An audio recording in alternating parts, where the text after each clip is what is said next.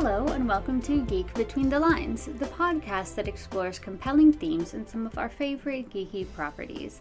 I'm Brittany. And I'm Chris. And this week we are looking at the theme of personhood in The Hunger Games and The Ballad of Songbirds and Snakes. Mm-hmm. So, to get us started, we have a quote, and this quote comes from Songbirds and Snakes.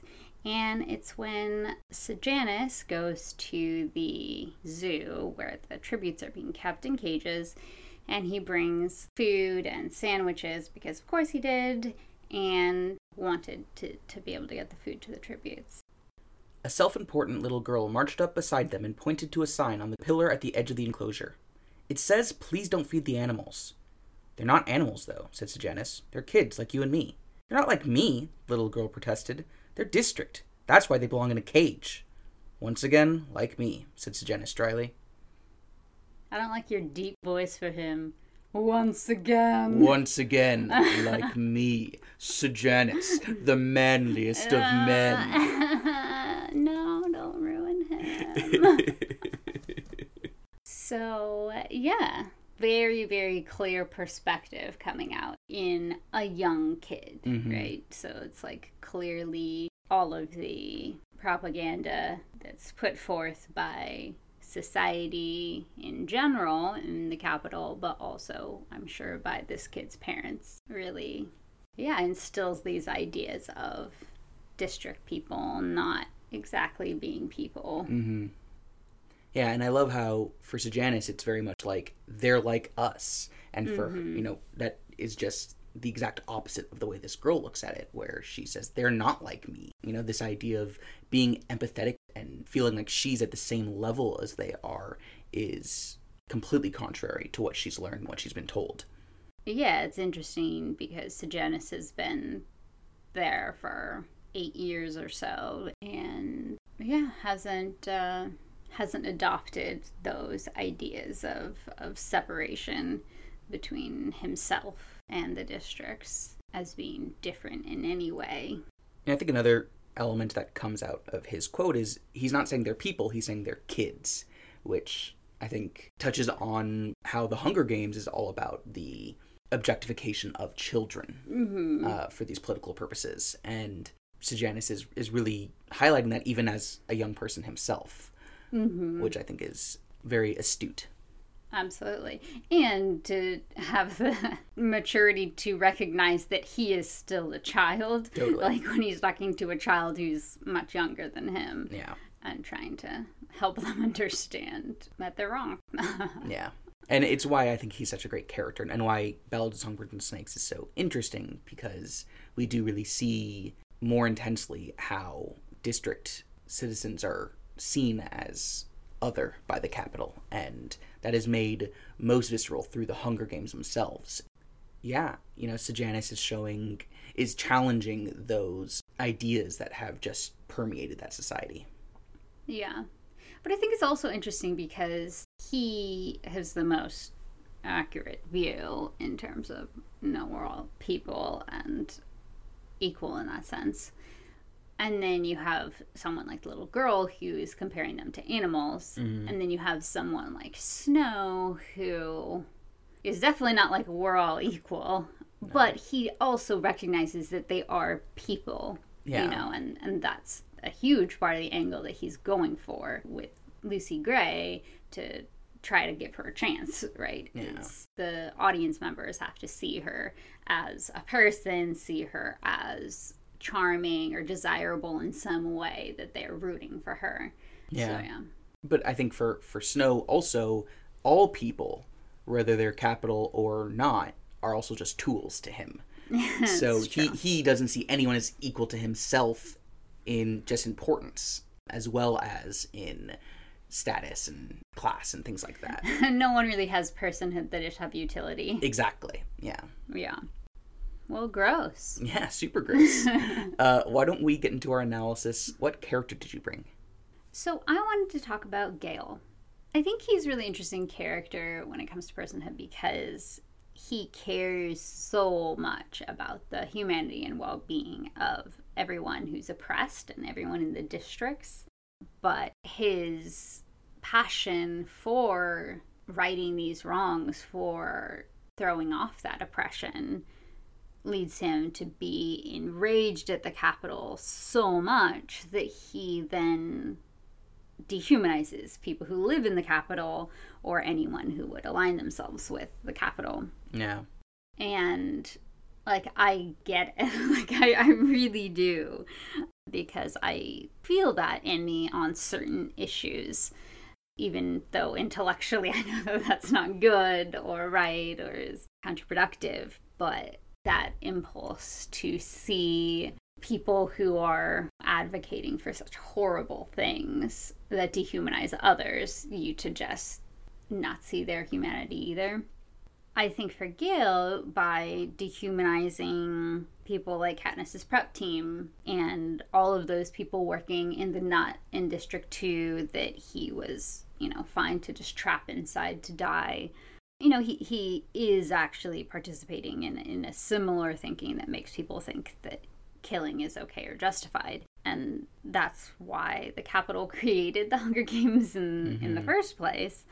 And of course, there's a power discrepancy there. So it's, it's not like the exact same thing because, you know, there is an oppressor and the oppressed. But, you know, the thinking, I think, in, in both the Capitol's case and in Gale's case is based on this dehumanizing element that is lumping a whole vast group of people into one simplified category that is exploitable or killable, expendable, yeah. write offable, you know, any of these things.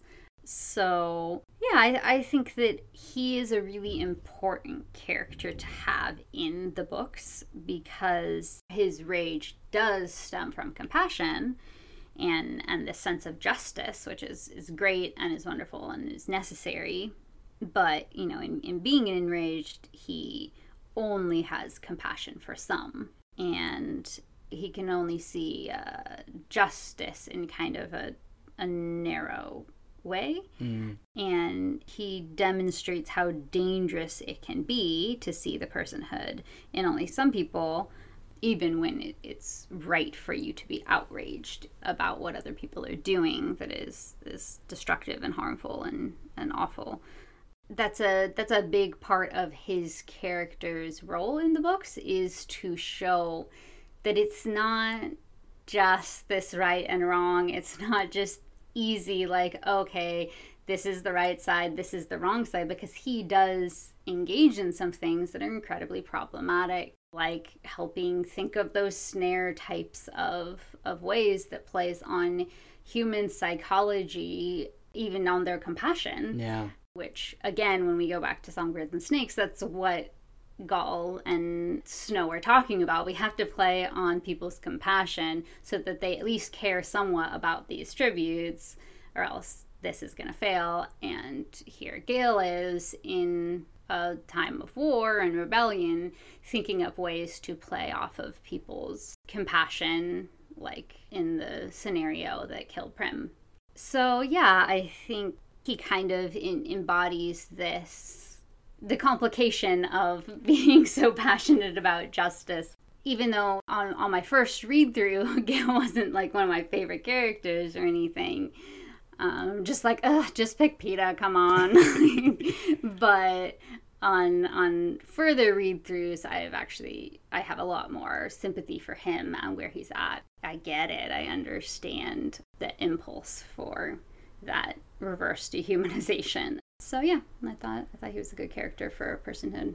Yeah, that's fascinating. Your your juxtaposition of his snares with the Hunger Games, I think, is really really compelling because in both cases, like you said, they're fine with killing people, which entails its own kind of dehumanization, but the tactics that they use rely on very human emotions and compassion and and actions, and I think that that is a really nuanced perspective on personhood, on whether they're seeing their victims as people because they are seeing them as able to be compassionate, but kind of back like Snow's utilitarian aspect of it, of, you know, for both of them in a way, the ends justifies the means. Uh, mm-hmm. I think mm-hmm. Gale is a much more compassionate person generally than Snow is, where not everyone is a tool for him, but I think that he certainly does focus a lot on yeah these larger causes of justice that he he's seeking out beyond the human cost of those actions. Mm-hmm. mm-hmm.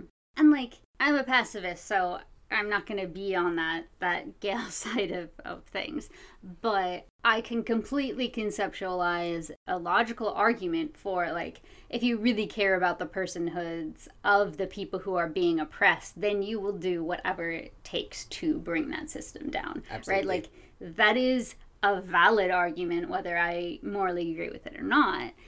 You know, that that's an argument that protests and rebellions and and pushback against exploitation and injustice you know these are conversations that often even within the groups that are most passionate about fighting this don't agree on. Yeah. So i think it's it's so good to have gale as a character in these books because that is a real complication that happens for even people who are all on the same side in what they want to happen in the end to overthrow this terrible oppressive system and regime.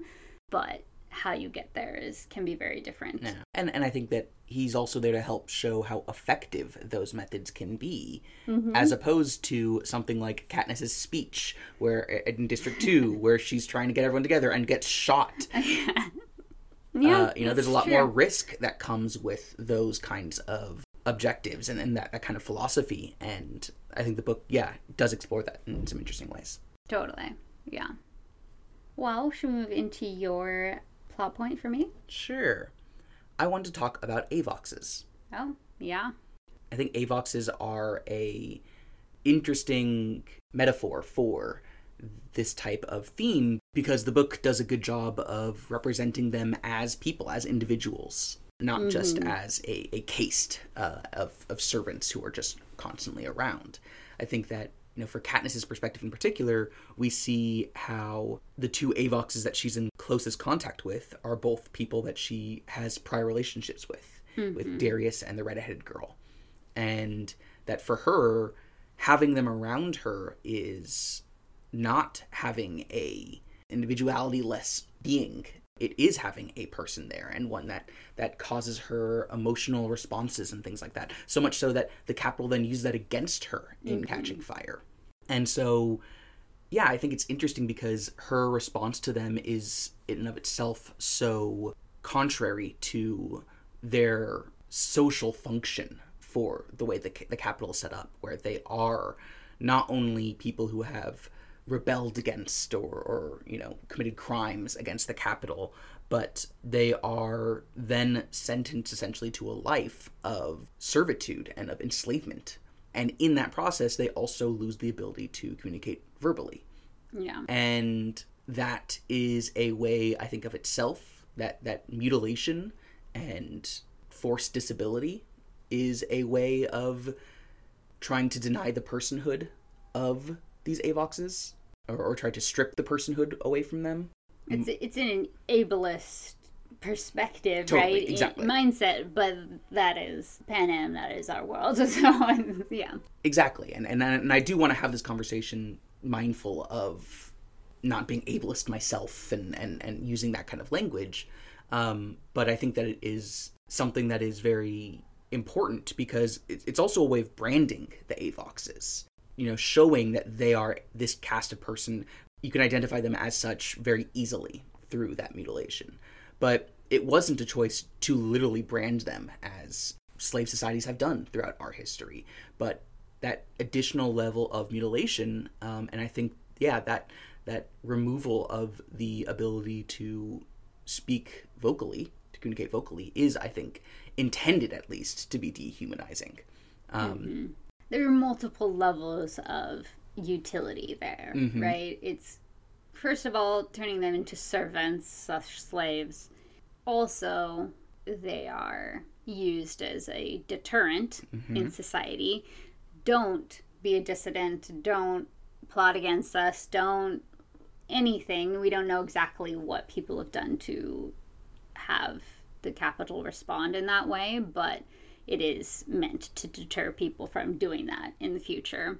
And then, thirdly, by taking away their ability to speak verbally, the Capitol is making it more difficult for them to be engaged in different Organizing methods activism, yeah, of of resistance i mean obviously they could create their whole own network um, among themselves but who knows? Maybe maybe they're punished if they use sign you know i, I, I don't know. But um, it's definitely an attempt to help uh, still some of the movement there. Absolutely. And it's yeah, it's so symbolic in that way as well of oh, you are going to try to speak out against us, well then we're going to remove the ability for you to speak. So yeah, I, I think that that's that's really interesting. And I think that then having Pollux as a character in Mockingjay becomes very powerful as well because he is someone who has had all of these kinds of things happen. They've tried to strip his personhood, his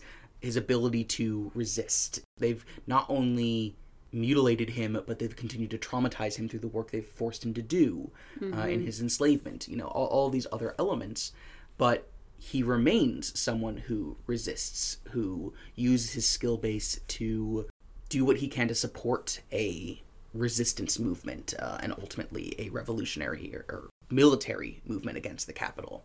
And then he's during their infiltration of the Capitol able to use some of the knowledge that he gained as an avox um, to help guide them through the sewers in some ways and so yeah i think that there's there's a really great and just interesting way of representing that and in particular having him and his relationship with Castor and their ability to sign with one another and his ability to communicate with Katniss even when he's not signing to her um, I think are, are really, really important moments for this enslaved caste in the Capitol structure that could have been included just as kind of like a world building tidbit. Uh, could have just been like, this is one of the awful things the Capitol does. Uh, and okay, you see a couple examples in The Redheaded Girl or and in Darius, but I think really exploring that more intentionally in Mockingjay is a, a really strong choice in, in how to utilize these kinds of metaphors in fiction in ways that are responsible and and nuanced. Hmm. Hmm. I think it was interesting too them adding in the plinths had avoxes. Yeah. in songbirds and snakes and yeah we've mentioned before how how upsetting i'm sure that that was for sejanus but that his mom would cook things specifically for them that they could eat more easily considering the the mutilation that had been done to their tongue um, Yeah, that's one of my favorite moments from the the whole book. I think because it, it shows such a depth of empathy and compassion. But it also shows oh we've never thought about this before. Exactly, you know and yeah. how are meals for avoxes done in the Capitol?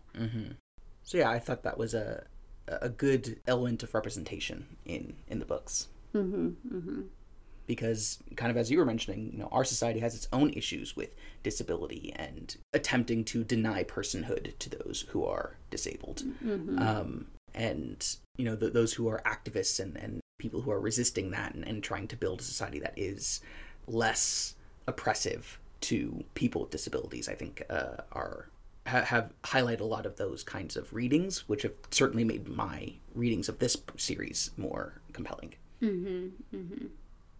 But why don't we head into our compelling questions? Yeah so my question for you is where do you see suzanne collins embedding personhood in her books through her writing versus where do you see characters tapping into personhood through their actions Interesting. What do you mean by characters tapping into personhood? So, like, something that I was thinking about is Cinna making the Burning Embers outfit.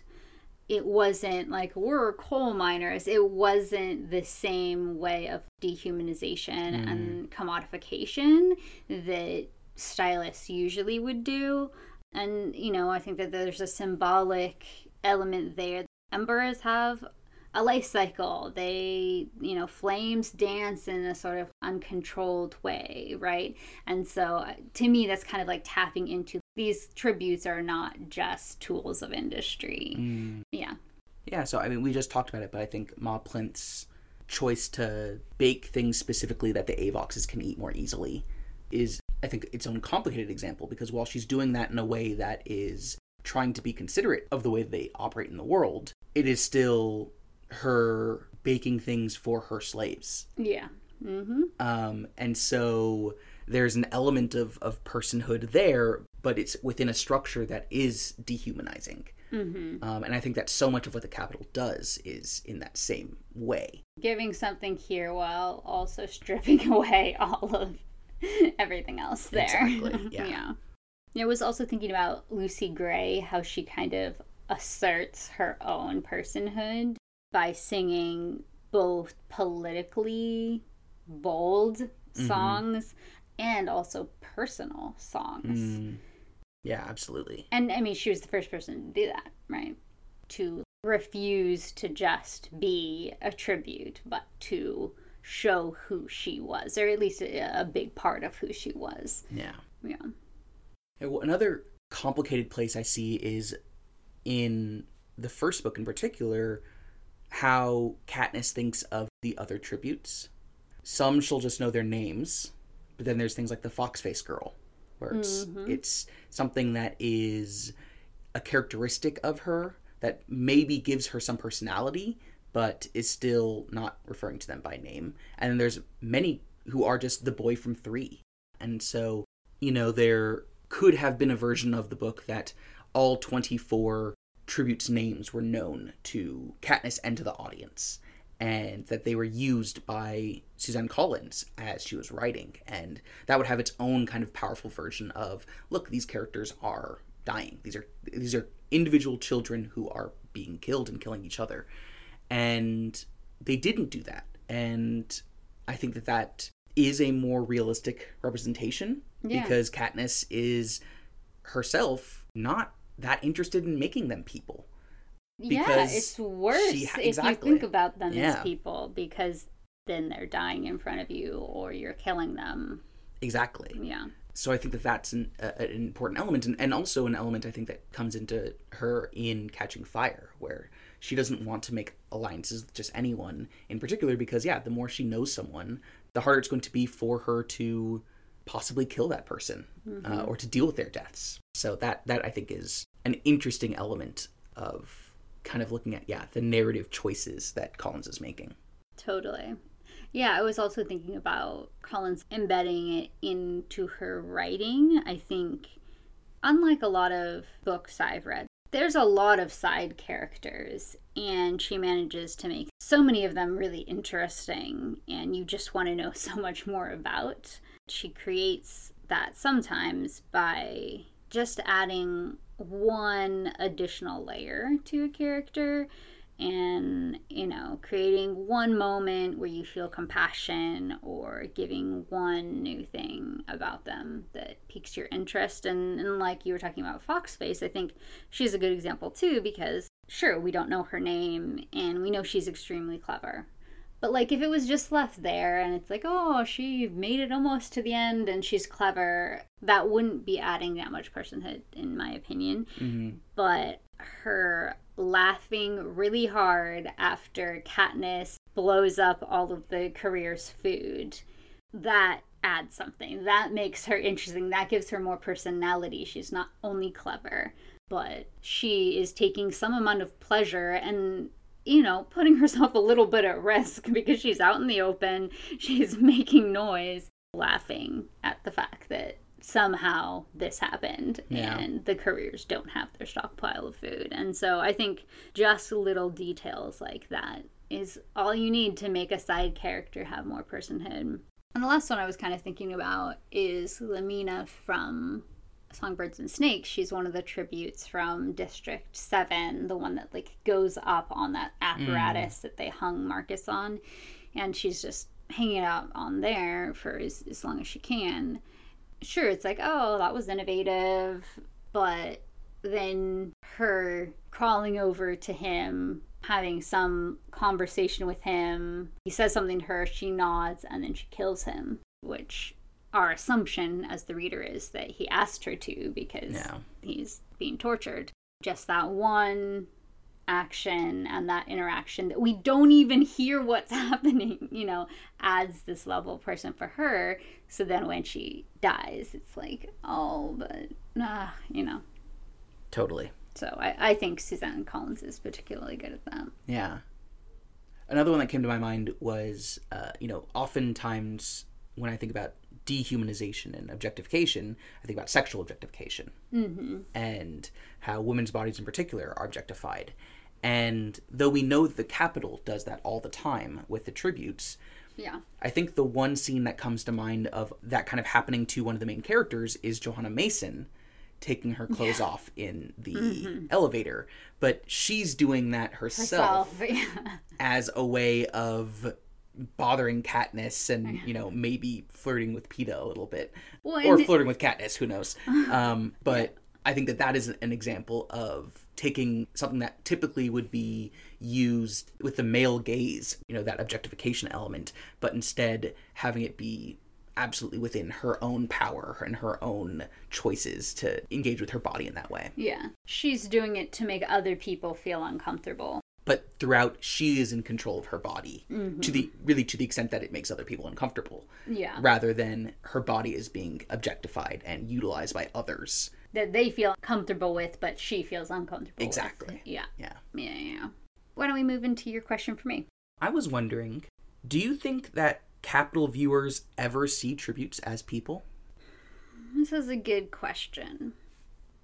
My guess would be the closest they would ever get to that would be in some random happenstance of that tribute looks like my cousin or something like that where it relates to something in their their life mm. that they relate to. Or you know a Capitol well i don't know. Would somebody in the Capitol be like the boy with the limp? Mm. Or would they have quote unquote fix them you know Yeah. I, I don't know if if somebody would be in the Capitol and not have had surgery or whatever prosthetics. And so i don't know. But if they were people in the Capitol that could relate to that you know but it would all be based off of themselves you know? Mm-hmm. Something that relates to their life rather than seeing that person as a person first. Other than that, maybe the closest would be in the 75th Hunt Games when they have had years or for some decades of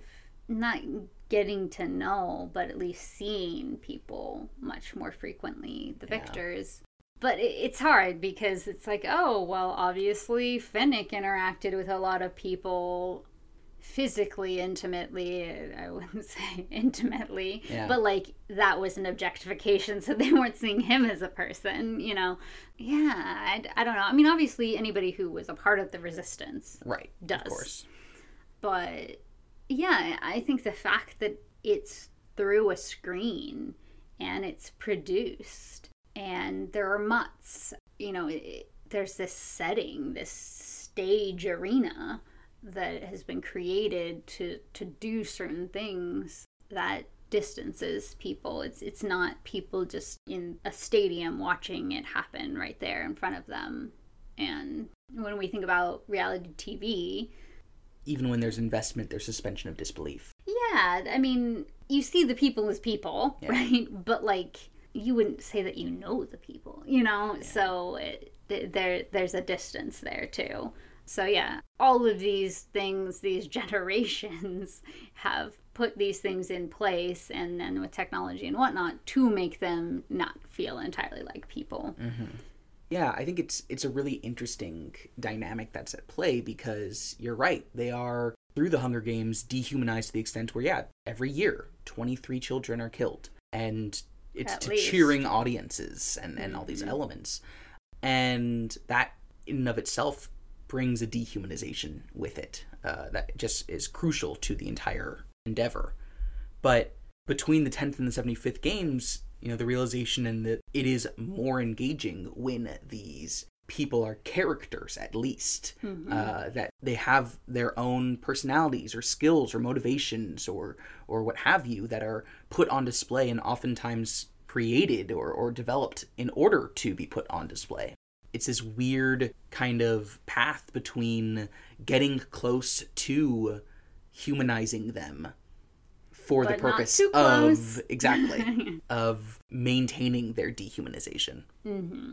Well, yeah, because anything else, then it would be traumatizing, Mm-hmm. right? Like, you have to have some amount of distance and some amount of dehumanization going on because, like, we can watch things, we can be very attached to characters. We can read these books and be so sad when different characters die, even though we knew that they were going to, Yeah. right? But we know that they are characters somewhere in our minds, even if we are crying over them dying, that it's not traumatizing in the same way it would be if this was an actual person Yeah. that you knew or a person that you were seeing in front of you, even if it was a stranger, having these things happen to them. Exactly. The, the the production of it kind of gives it that element. Yeah, I mean, I'm sure it's a little closer. I mean, throughout history, people have also done these sorts of things. Totally. And some places around the world still have public executions and things like that. But the Capitol people are so distanced from that in their own lives, but also are surrounded by it all the time, happening to a different category of people. Yeah, yeah. And it's such a important cultural element of their lives where so much of the way that society operates and the things that are important to what's in the headlines and all those other kinds of things are surrounding the games. Mm-hmm. And are they losing some of their personhood by centering their lives so much Hmm. around the stripping away of other people's personhood? Yeah, yeah. Like we're doing by Talking about it? talking on a, on a podcast every week. We're losing out on hours of our lives. Yeah. well, why don't we go into our missed opportunities? Yeah, so I was thinking about how I just wish that we got to see more of how victors are portrayed post their games. You know, how is their humanity and their complexities diluted or covered or suppressed or ignored by the Capitol or by the cinematographers and the editors and, and stuff in the Capitol? Yeah. I wonder do they project the same caricature that they did from the Victor's first games, you know? Or does the Capitol add on to their caricatures in an attempt to keep them quote unquote interesting? You know, uh, do they have to do interviews or, or shows of their supposed talents periodically? you know, finding out more about Finnick's character gives us a, a small window into how Panem portrays victors after their games. And clearly, his caricature of being just this beautiful, coveted, you know, lusted after person has has continued on. But could it for another 40 years? Yeah. Yeah, that's interesting. It makes me think of if Katniss had just had the typical Victor's experiences, hmm how long would she be the girl on fire for? Yeah. Because eventually the teenage romance between her and Peeta wouldn't be as important. I know that they they mention how sometimes the kids will then go into the games, and so I guess Oh, that's a way for special, you know, Yeah. games. yeah, exactly. So yeah, I think that it sounds like there probably are ways that they continue to utilize them as uh, these entertainment commodities. hmm And as kids, being some of them being so young, I mean, I, I highly doubt many 12 year olds win. Right. But Finnick, I think, was 14 Mm-hmm. and he won partially because he was so beautiful and sponsors just kept throwing things at him. And then gave him a trident that he could throw at other people. yeah. hmm Thanks for that follow through. You're welcome. but yeah, it begs the question. I know we've, we've mentioned before, like how much of some of how he presents himself or, or some of his personality traits of you know being able to be flirty or you know whatever it is say provocative things like how much is him before or would have been him regardless and how much is developed into him as as he grows and and has to be part of this for so long Yeah. but what about you? What's your missed opportunity? I was thinking about how we don't see many stereotypes of the districts. We really see them ourselves through the industry that they're known for, um, without any kind of cultural stereotypes that I think would, would exist. And that got me to thinking about how, well, district people at least don't travel a lot. Yeah. And so it made me think a little bit about how I wonder how district peacekeepers engage with that because they're the ones who probably do experience the most travel in, in Panem, where they you know are sent to other districts uh, to to keep. And I wonder if within those peacekeepers communities, first off, how is it different for them? compared to a Capitol peacekeeper in how they see the, the personhood of the people who they're overseeing. But also, yeah, if you go to District 4 and it's your first day on the job as a peacekeeper, are the other peacekeepers telling you about how, oh, the District 4 people are like this or like that, and, and kind of spreading those kinds of stereotypes? And then if you get sent somewhere else or you go back to your own district, you know, do those spread that way? But yeah, I just, I, I think hmm. that it's hard in a society in which the districts are so isolated and siloed. But I think the peacekeepers would be an interesting way of engaging with how those kinds of stereotypes spread because they are so movable in what they do as an occupation. Mm-hmm, mm-hmm. Yeah, interesting. And that makes me think of, I mean, it, it's definitely different, but that kind of makes me think of wondering how much individual districts would have their own dialects, their own accents. You know, they talk about the Capitol accent, certainly. Um, and I imagine the Capitol in whatever school education that they do in the districts would, you know, have some sort of standardized language or whatever. But that doesn't mean that the communities themselves wouldn't develop their own slangs and dialects and stuff like that. um, Exactly. which, you know, kind of, I don't know if a community can have a personhood, but uh, that is what happens in with people around the world when you're in a community, especially a community that's able to be a little more siloed or isolated, whether purposefully or or not by their choice. Those things that they do pop up. So yeah.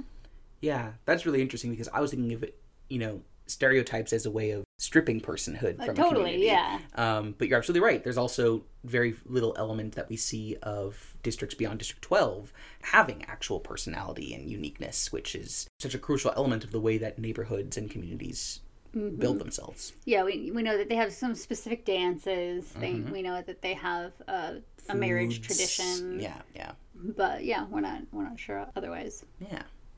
But why don't we move into our takeaways? Sure. What do you have? I think mine is that, you know, when we were talking about Gale uh, at the beginning of the episode, it kind of makes me think, in, in contrast to Katniss, how he, in his passion and his fight for justice, does end up dehumanizing. I think she rarely does. She tries to sometimes, like we were talking about. She doesn't want to know the people's names. She doesn't want to form allies that are just going to die. But that's because she recognizes their personhood from the beginning that if it's a person in front of her that she knows, it's going to be so much more difficult. And even the people that she kills, and she does kill, Mm-hmm. they haunt her. We never really see her killing and not thinking about it, being callous to it. Yeah. I think that she always somehow keeps that personhood, like the, the tension there, even if she is then going to kill Coin. You know, even if she's going to make these calculated decisions to do it. Or un- even if she is shooting into the crowd in the Capitol when she's trying to survive at the end of Mockingjay, mm-hmm. she's still commenting on the fact that this is what she's doing and it has a cost. Mm-hmm. And yeah, it, it's not just calloused, like you said. Mm-hmm. And I and I think it's it's that tension in her. It would be easier for her if she didn't do that. If she didn't try to hold the humanity and the goal in both hands, you know. And it it's more destructive to her psychologically, emotionally because she recognizes that all of these people are people. But it's less destructive for society. Mhm. That's really profound. Oh, thanks. What about you? Do you have anything profound for me? No. uh, very, very rarely. I think my takeaway is, is actually kind of something that you mentioned earlier, and, and I think it came to me around the same time it came to you during our discussion. But it was that the Capitol looks at these tributes as characters in a story, hmm. and we're literally talking about characters in a story. I know, right? I guess that that just makes me empathize with the average Capitol citizen in a way that I, I hadn't really done uh, very much up till now. Are we Caesar Flickermans, but less charismatic? exactly? We're yeah. not Stanley No, Tucci. No, we are not Stanley Tucci. Stanley Tucci, if you're listening, we'd love to have you as a guest on the podcast. Yes. but yeah, I think that that kind of empathy in and of itself is is another way that this series as as metaphor really really works um, and and has a lot of depth. Absolutely. I mean, I always love a series that makes you practice some of the things that the series is about, you know? Mm-hmm. Yeah, um, Because it's it's too easy and it's too often that they don't. Absolutely. It's about fighting evil and we're killing all these people and don't care. Mm-hmm. mm, is, is that about fighting evil? Yeah. yeah. Well, before we wrap up, I believe we have a listener shout out to do. Correct? Yes, well, not just listener, although she has been a listener of ours for quite a while. We have a new patron. Her name is Tracy. So thank you so much for coming on board. And we have a geeky fact of hers to share. So she once won $500 in a massage therapy blogging contest. While everyone went with technical information, she dove into physiology, flatulence, and massage. and so she made it funny but factual and got $500 for talking about toots.